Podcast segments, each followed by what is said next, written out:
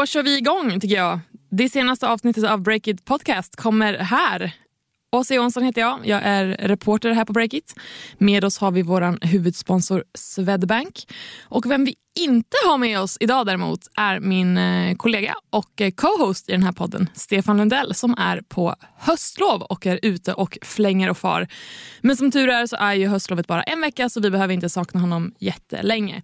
Men istället har vi med oss här i studion ingen mindre än den eminenta Breakit-reportern Tobias Blixt. Tjenare! Hej Åsa, kul att vara insläppt i poddvärmen. Ja, så härligt att du är här. Hur, hur känns det? Eh, men det känns bra, jag är ju lite så här reservhjulet som bara väntar på att få slängas in i podden ibland när ingen annan finns att tillgå. Men det är kul när man väl får komma hit. Du får gärna vara med i podden mer om du vill. Du, lova, lova inte mer än vad vi kan hålla här nu, men absolut.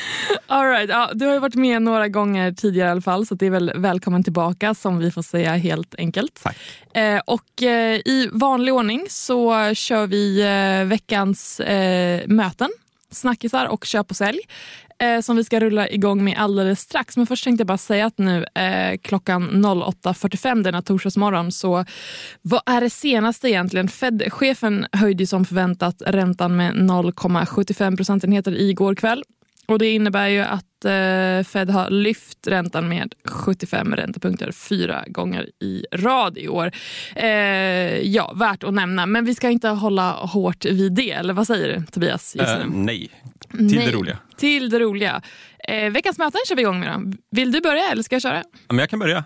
Jag t- hade tänkt prata om att den enda jag egentligen har varit och besökt och träffat var ju Kings eh, pres- president eh, Sjödolf Sommerstad. Men...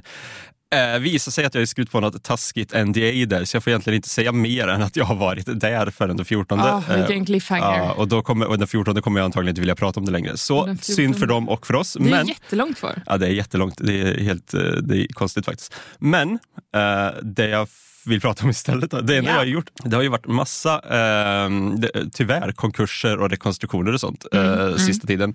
Så de enda jag suttit och pratat med har ju varit massa eh, egentligen konkursförvaltare och rekonstruktörer och sånt. Eh, men de har ganska mycket intressant att säga också. Framförallt eftersom det finns typ en sån här handfull som återkommer hela tiden i våran bevakning. Så här, man kan lite så här startupbolagens eh, ko- vad heter det? konkursförvaltare kan man nästan kalla dem. All right. Och vilka är det här då? Alltså det är ju några, jag behöver inte kanske gå in på namnen på dem, vi kan ta vad de säger istället för att det är några, ett antal jag brukar prata med och så. Man ser dem i texterna lite hela tiden. Mm. Uh, men de jag pratar med rätt mycket nu och det händer ju en hel del intressant, inte bara bolagen som går i konkurs eller som får liksom gå in i rekonstruktion, utan även inom hela det fältet. Och det tänkte jag, det måste vi på Breakit nästa börja fånga upp igen. Uh, det har ju varit en hel del... Så en del regelförändringar i rekonstruktioner fram- mm. för allt som vi okay. borde djupdyka i. Det var en eh, rekonstruktör jag pratade med faktiskt som, som sa något ganska intressant där också. Att i, i princip, eh, nu vet jag, inte, jag har inte dubbelkollat hur mycket det stämmer, men i Stockholms tingsrätt har, ska enligt den här personen i alla fall typ kategoriskt ha egentligen nekat varenda rekonstruktionsansökan för att på något sätt... Eh, ja, men det handlar om så här, mycket hårdare kring vad är ett livskraftigt företag. Det är mycket... Det är det man ska hitta nu för att mm, hitta de som mm. kan gå igenom en rekonstruktion. Uh, vilket man kan tolka på olika sätt. Liksom. Uh, och nu vill man väl få fram någon form av rättspraxis här då, när man ska överklaga till domstolen och sånt. Så enligt den här rekonstruktören är det lite mm-hmm. vilda väster nästan kan man Oj. säga. Det är intressant. Uh, jag har inte kollat riktigt hur många som faktiskt har nekats rekonstruktion i första läget sånt, och hur det går igenom sånt. Men... Det är ju definitivt något jag tänkt kika på här kommande veckan när jag inte får med på podden längre. Du får gärna vara med i podden mer. Ja. Men vadå, vilda västern bland, bland rekonstruktioner? Ja, är det en rubrik? Det var, det var en det är hårdvinklad rubrik. Men, men det, det kommer bli ske lite spännande saker där tror jag också. Det kommer, och det har väl skett en del förändringar som kan vara värda att hålla koll på för många bolag och även som kan påverka hyresvärdar och sånt. Nu, om butiker kanske kan gå in i lite... Vad säger, retailbranschen har ju haft problem, men det kan ju bli ännu lite tuffare nu med elräkningar och hyreshöjningar och allt sånt. Så jag tror att det kommer att bli en snackis lite framåt. Uh, framförallt så är det ju vi som behöver uppdatera våra rekonstruktionsguider lite. tror jag. Ja, spännande. Alltså, själv är jag så här, jag, jag känns lite, jag är lite rookie i rekonstruktionsområdet. Så jag ser verkligen fram emot en pedagogisk förklaring till allt vad som sker och ja, vad som kommer skall. Du ska få det när jag har fått en pedagogisk förklaring, så här ska jag dela med den till ja, dig. Och alla ni som lyssnar kommer såklart också få den. Så att, ja nu Tobias, det här är ju ett löfte i podd så att... Eh... Mm. Ja, men det är lovat. Ja. Men vem, jag, nu, jag gav inget namn. Vem har du träffat då? Någon ja, roligare? Vem jag har träffat? Det är ingen eh, rekonstruktör på något sätt, utan det här är en person som heter Emma eh, Rosman. Hon har tillsammans med eh, sina medgrundare dragit igång vad vi på Breakit kallar för en selfie-utmanare. Där är bolaget Maj heter det. Och vad vill de göra? Jo, de vill sälja dina kläder direkt från garderoben. Typ lite hårdvinklat. Eh, men det de har gjort är att de har tagit fram en tjänst där exempelvis om du Tobias har eh, kläder som du inte använt på ett tag som känner att nej, men de här vill jag bli av med. Så eh, tar du bilder på de här kläderna och skriver några rader om vilket skick de är i och sätter ett lägst accepterat pris och skickar dem till, till det här bolaget då. Och sen så kommer bolaget att värdera de här plaggen och lägga ut dem till försäljning på olika så här, second hand-plattformar, typ Blocket och så vidare. Eh, eller där de tycker att det passar. Det är inte lätt enkelt. Och lite... Alltså det är svårt att hålla koll på. Eller ska man ta väldigt många bilder då? Jag tänker hur kläderna ser ut. Jag, jag sa ju precis när jag kom in att jag var orolig hur mina strumpor... Jag tog av skorna här när vi kommer in till poddstudion. Jag var ja. orolig hur mina strumpor ser ut alltid. För de brukar ha många hål i sig. Eh, men de skulle jag ju... Jag skulle fota från den bästa sidan om jag skulle lägga ut mina gamla strumpor för att sälja på Maja. Det tror jag inte de vill ha. Men hur Hur, hur funkar det här? Exakt, det är en jättebra fråga. För då, Maj då, det här bolaget, de, de inspekterar ju inte kläderna om man säger så, utan de kollar ju bara på bilder och liksom det beskrivna skicket som den som vill sälja då, eh, har skickat in. Så då kan man tänka att det är lätt att, att man sätter en värdering på det här som kanske inte är helt korrekt i och med att de inte har känt och klämt på det. De har ju faktiskt inte kollat på det. Men enligt dem då, så, eller enligt Emma, Eh, så brukar eh, de som säljer vara ganska noga med det här så att det ska inte vara några, några konstigheter enligt, enligt henne. Men jag, jag, jag skulle nog vilja att om jag skulle använda det här att de hade verkligen tittat på plagget ändå. Eh, men sen i alla fall så eh, när de här kläderna ligger ute på en, en second hand-sajt och det är någon som vill köpa dem så skickar Maj Eh, då en påse hem till exempelvis då dig Tobias där du bara slänger in de här kläderna som skickas direkt till köparen. Så att eh, det är typ som selfie fast lite mer så här du behöver göra ännu mindre typ så att de riktar in sig på latmaskarna i princip. Nu kallar inte jag dig för latmask, det är inte eh, det. Jo men, men. Jag accepterar, jag köper det. Men, men vad, vad är egentligen man betalar alltså de lägger, de, de lägger ut den på säljsätet åt dig mm. och då skickar hem en påse åt dig. Mm. Det, det den här mellanhanden gör då om vi ska vara ja. Eh, och sen så tar de en del av kakan när de säljer det här plagget då, eller plaggen. Så att du som, som säljer, du tar en del och, och, och eh, Maj då tar en del.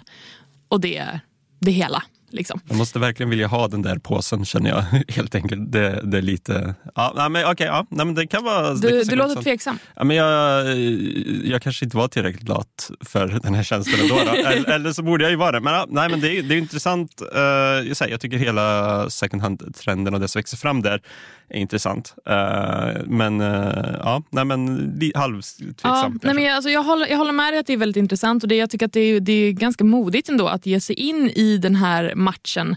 Eh, och nu de tog nyligen in åtta komma fem miljoner kronor i riskkapital av eh, Icebreaker eh, och ett par ängelinvesterare i tillägg.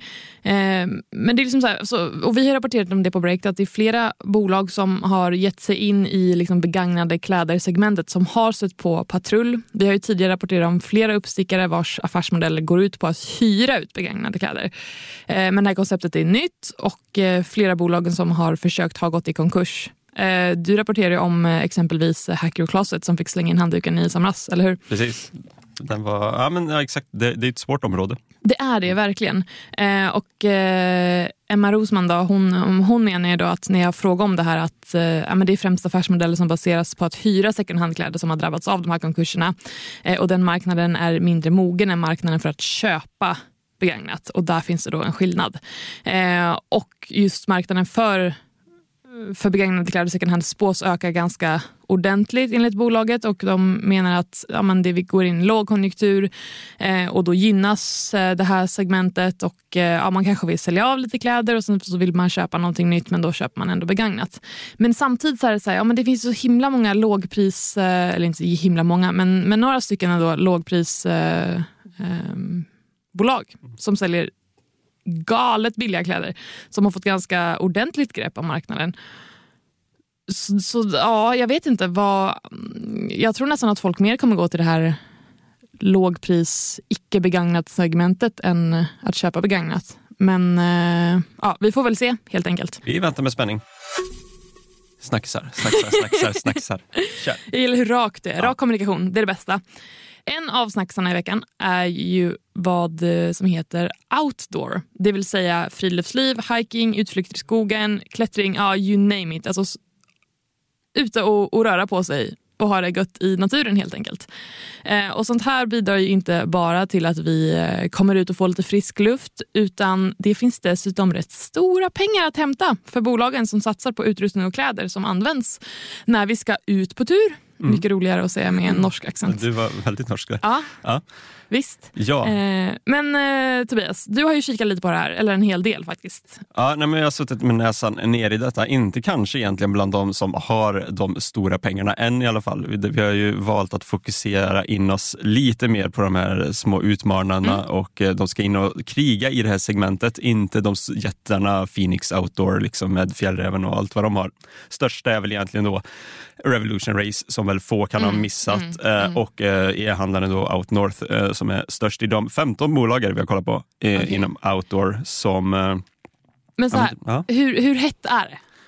Men det är ju hett. Alltså det har ju varit, från konsumenthåll har det varit väldigt hett i ganska många år och typ för att explodera under pandemin egentligen. Och då kommer vi nu när pandemin typ är över och ska mm. kolla hur hett det är fortfarande kanske. Lite, lite sent kan man tycka, men det är ju fortfarande hett område, och framförallt ser man det ju fortfarande bland alla bolag som vill ge sig in i branschen. Vi såg ju eh, de här träningskläderna Ayman eh, lanserade mm. en, en outdoor-kollektion eller meddelade att de skulle göra det ganska nyss och sånt, och det kommer hela tiden nya uppstickare och sånt, så att det är ett område många vill ge sig in i. Det är ett område som fortfarande är ganska hett. Naturen runt hörnet, trenden håller i sig, verkar det som fortfarande.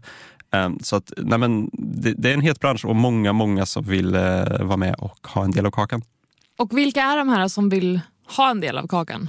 Och hur mycket pengar finns det att hämta och var finns de? tjugohundratjugoett då, på mm. årsbasis var omsatt, nu har jag inte kvartalsrapporten i huvudet, men då omsatte väl Revolution Race en miljard i sig och Out North ungefär lika mycket där kring där. Mm. Men det är många som är på skalan liksom eh, noll till tio miljoner också bland de här uppstickarna, men alla har väl ish en ambition i alla fall att göra en resa. Det finns ju Garphyttan exempelvis som vill, de växte väl från några miljoner till typ trettio miljoner förra året ganska snabbt. Mm. Har ju Open Air Group, Per Svärdson, Ikea Sfären där som investerar bland annat. De vill ju också göra en sån här ganska snabb resa ser ut som. Så att det finns, finns pengar, men det är inte som att det är jättemånga liksom av de femton bolagen nu. Det är inte jättemånga sådana här pumpa in riskkapital, vi ska växa Nej. grejer, utan det är mycket e-handel med egna mm. varumärken. Mm. Flyger det så flyger det liksom, mm. på många sätt. Okej, okay, men i, i, liksom, i sådana fall, för vi, vi fokar ganska mycket på det nya näringslivet på Breakit. Mm.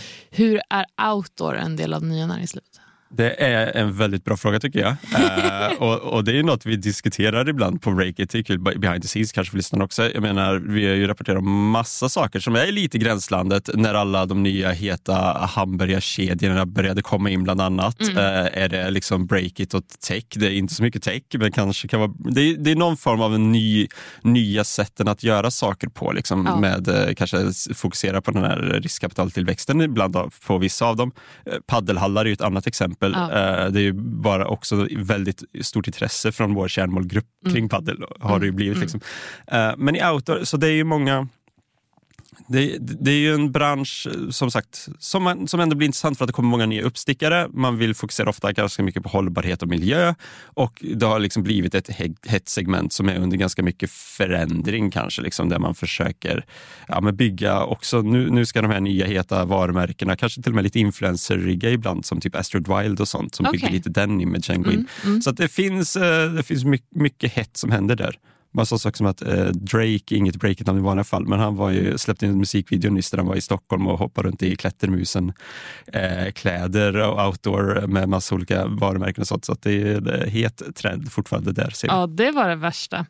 Men du, du, alltså, du nämnde hållbarhet där va? Eh, alltså, måste man som bolag inom det här, om det här segmentet visa att man är en riktig liksom, klimatkämpe för att ha en trovärdighet och tjäna pengar på det här? Det beror lite på vem man frågar. Vi har faktiskt en artikel nu som min eh, kollega som jag har gjort den här granskningen med, Hanna Åkesson, eh, gjorde mm. med en, en outdoor- och outdoor-ekonomi-expert egentligen tror jag på, på Mittuniversitetet i Östersund där de får inte så mycket uppmärksamhet så vi kan ge en liten shout-out till dem. Shout-out! Eh, de, eh, han, han pratade med att man verkligen, det blir så viktigt med, med hållbarhet och miljö för att lite få en trovärdighetsfaktor i det hela. Skulle man kunna säga också. Men det vi ser på bolagen det är att många av de här små verkligen vill framlyfta hållbarhet både liksom i slitstarkhet och liksom att det ska hålla länge, alltså att det ska hålla länge, att det ska vara bra saker, men, men också bolag som Hike som var så här jättetransparent, här är fabrikerna vi har, mm. det görs här mm. liksom, man kan läsa väldigt mycket om dem. Men det finns ju också de som det är svårt att få en exakt insyn i det hela. Men som också, om man bara tittar snabbt på dem så kanske man inte ser... Eh, nej men Garphyttan kanske inte lyfter fram så mycket transparens så, men de växer väldigt snabbt. Och mm. kör lite mer den här riskkapitalresan då kanske. Och, och Peak Performance grundare, de är ute och gör en ny satsning i The Mountain Studio. De lyfter inte heller fram det. De kanske kommer från en liten annan tid där man inte körde samma, samma hållbarhetstrend och sånt. Så att det finns många som inte åtminstone skyltar med det på samma sätt. Mm. Eh, sen kan man ju fortfarande göra ett bra arbete, men, men eh, konsumenten, om man då ska gå efter det här att man vill ha hållbarhetstrend, då ska man ju kanske branda sig mer som det också ja, för att om, om den tesen ska hålla. Så det verkar inte som att okej, okay, är du ett outdoorbolag och det ska gå bra så behöver du inte vara en miljökämpe. Eh, inte flagga med det. Av de femton bolag vi kollat på så många gör det, men de som inte flaggar lika mycket för det har inte sett ut att gå, det har inte sett ut att gå så mycket sämre för dem. Litet urval, men, ja. men det, ska, det är intressant att följa och se för hur mycket vi kommer att bry oss om det egentligen. På tal om att följa då, hur, alltså, vart är då marknaden på väg? Hur kommer den utvecklas? Eh, den kommer att utvecklas framåt. Eh, nej men eh, så här, det är eh, det, det som vi står inför nu, det är ju ändå att se lite vad som händer med trenden. Vi har ju sett typ så här gamla klassiker nu ändå inte ett Breakit, bara Mora Kniv. De har typ varslat två gånger i år redan för att de har sett att det har blivit en mer normalt läge igen efter pandemin där de fick ett mm. jättestort uppsving. Mm. Uh, vi hade exempelvis Stellar Equipment som, som inte deras års, vi hade fått deras senaste årsredovisning i slutet i augusti igen, men siffrorna, prognoser vi fick för tillväxten var inte vad kanske de hade sagt förut inne. Så det finns lite tendenser kanske att uh, vi ska hålla utkik på hur det går där. Men det Det känns ju ändå som så här, gud nu är jag verkligen inte en person som är ute och, och spatserar i naturen. Det borde jag nog bli mer.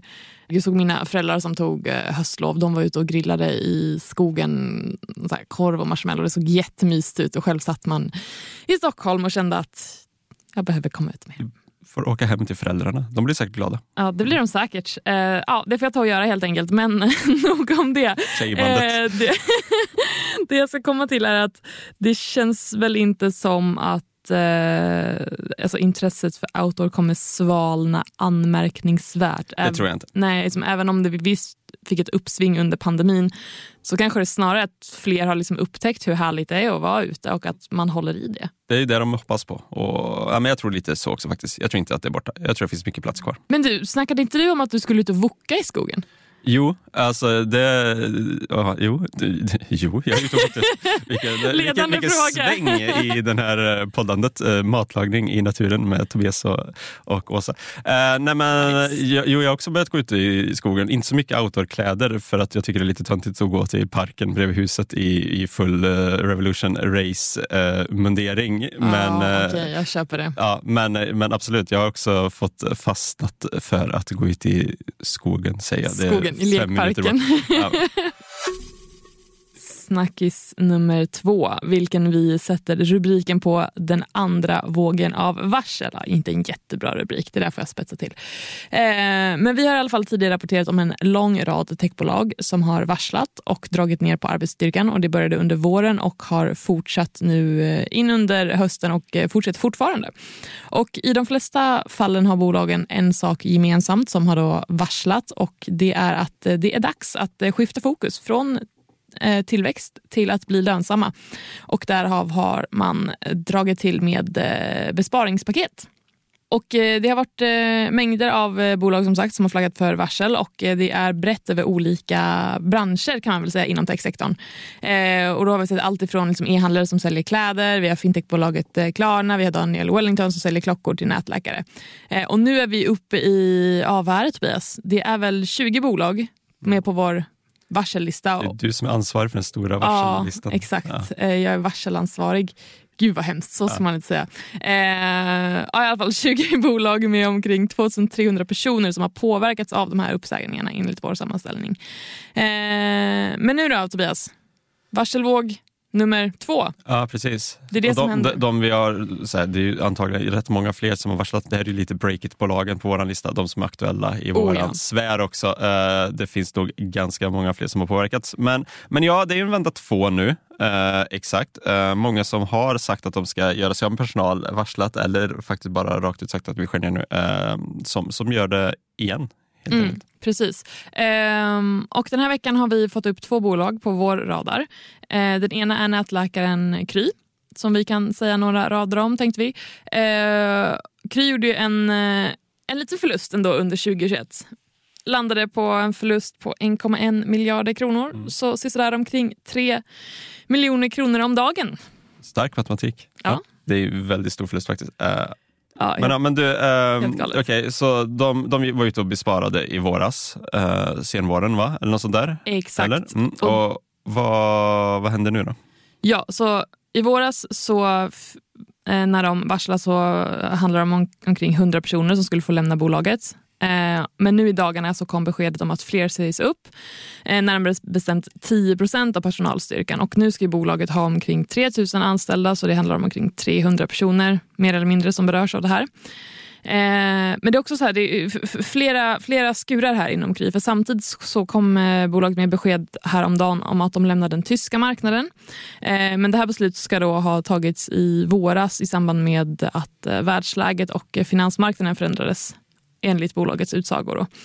Eh, och sen i tillägg då, som det inte vore nog för Kry, så eh, kom ju det beskedet i dagarna att nya S-ledda styret i Region Stockholm vill minska ersättningen till nätläkarna. Många, många smockor på en gång där. Ja, va? Verkligen. Men du, eh, okay, tre, men du, trehundra av tre tusen, då är eh, för senast i våras, då var det inte vårdpersonal va, utan andra människor. Har, har du koll på det? Är det liksom he, över hela brädet nu som... Jag tror, men citerar mig inte på det, men jag tror att det är, alltså vårdpersonalen ska ska det inte hända någonting med, okay. Tror jag. Ehm, men det får vi kolla upp lite närmare. Ehm, men i alla fall, det är omkring trehundra om mm. jag har förstått rätt som får gå. Ehm, för nu ska Kry vända verksamheten till lönsamhet inom arton till tjugofyra månader. Mm. Tror du att de kommer lyckas med det? Mm, det är intressant. Det är, så alla ska ju vända till, alla ska vända till lönsamhet nu. Men det är ju den stora trenden. Eh, tjugofyra månader är ju ändå en hyfsat eh, lång tid. Under fall, eh, fall den här eh, trenden kommer att hinna vända igen då kanske mm. innan dess. Eh, men det borde den kanske inte göra. Men alltså, en komma en miljarder förlust förra året. De skär ner mycket. Personalkostnaden var väldigt hög för Kry också. Den, den var ju liksom i princip som, som omsättningen skulle säga. Så att det, det, är ju, det är ju mycket personal som har stått för kostnader som jag förstått i Kry också. Så att det är ju en förändring som behöver göras där.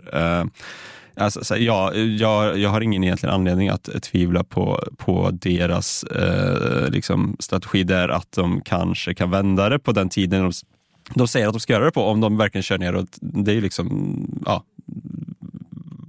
varför inte? Vilken skarp analys jag gjorde.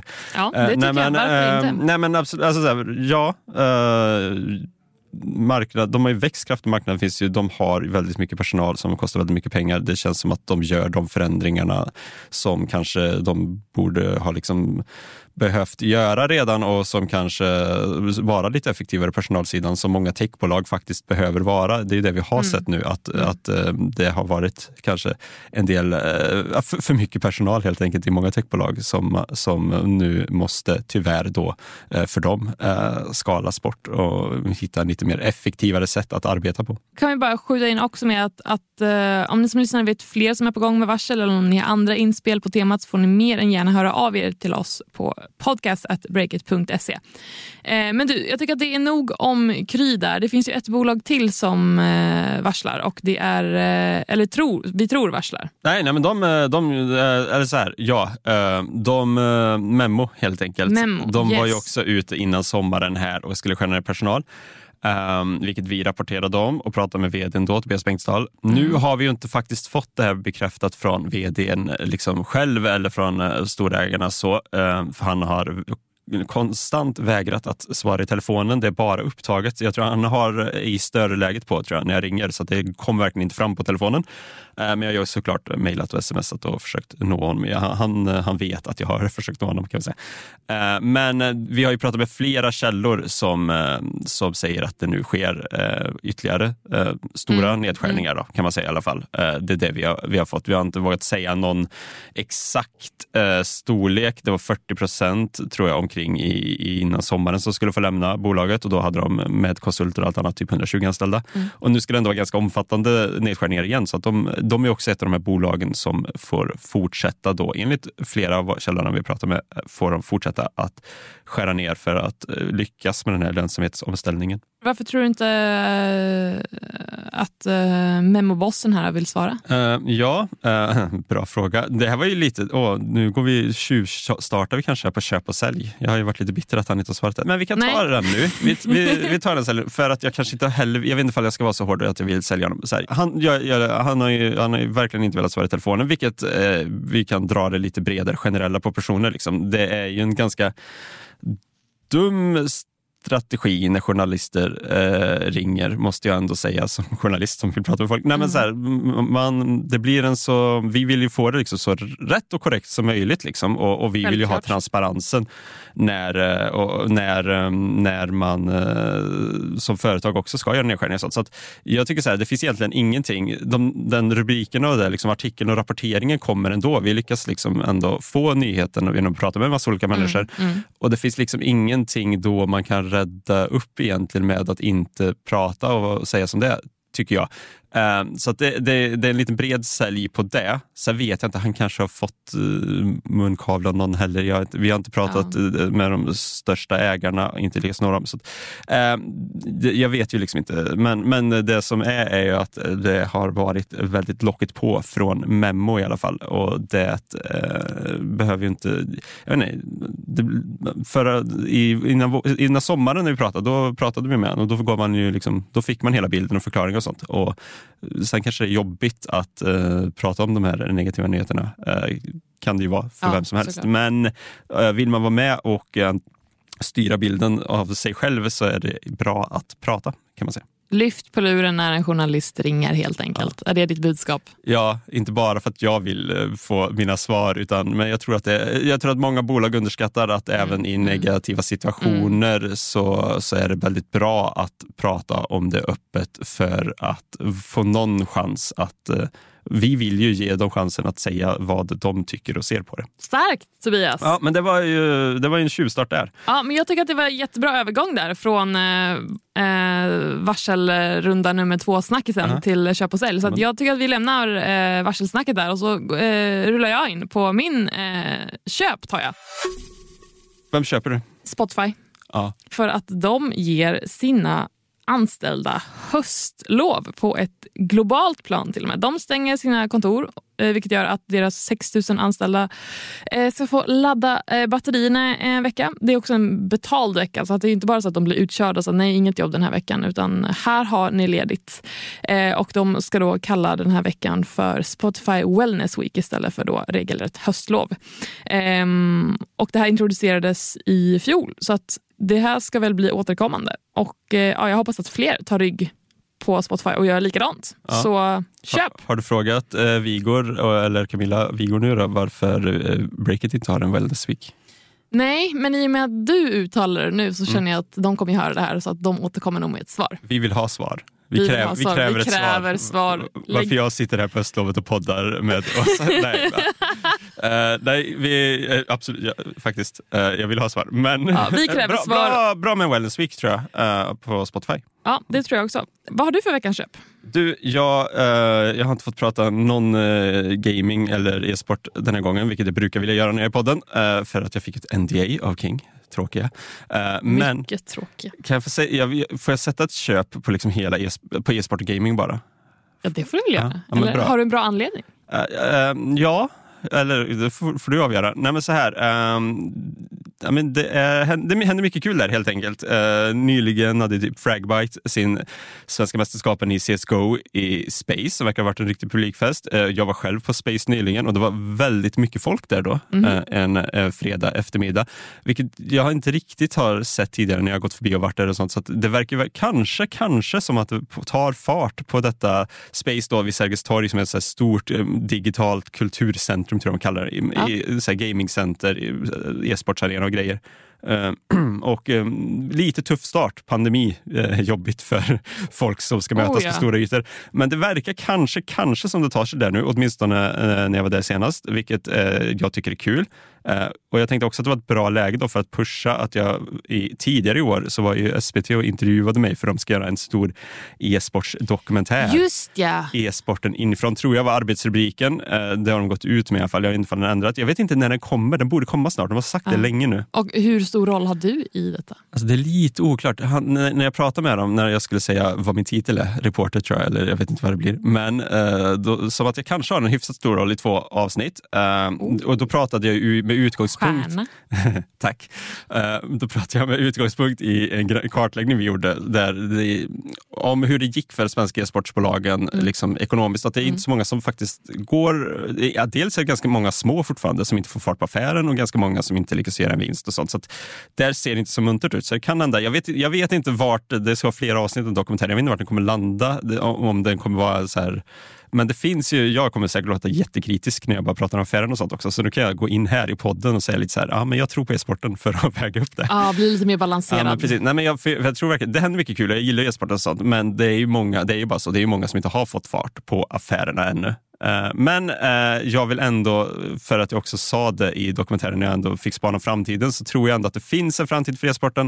eh, Det händer jättemycket kul hela tiden. Nu börjar snart eh, spelet, nu blir det nördigt här, Apex Legends eh, ja, spelet. Ja, eh, Vad heter det, sa du? Apex Legends, bra spel. eh, okay.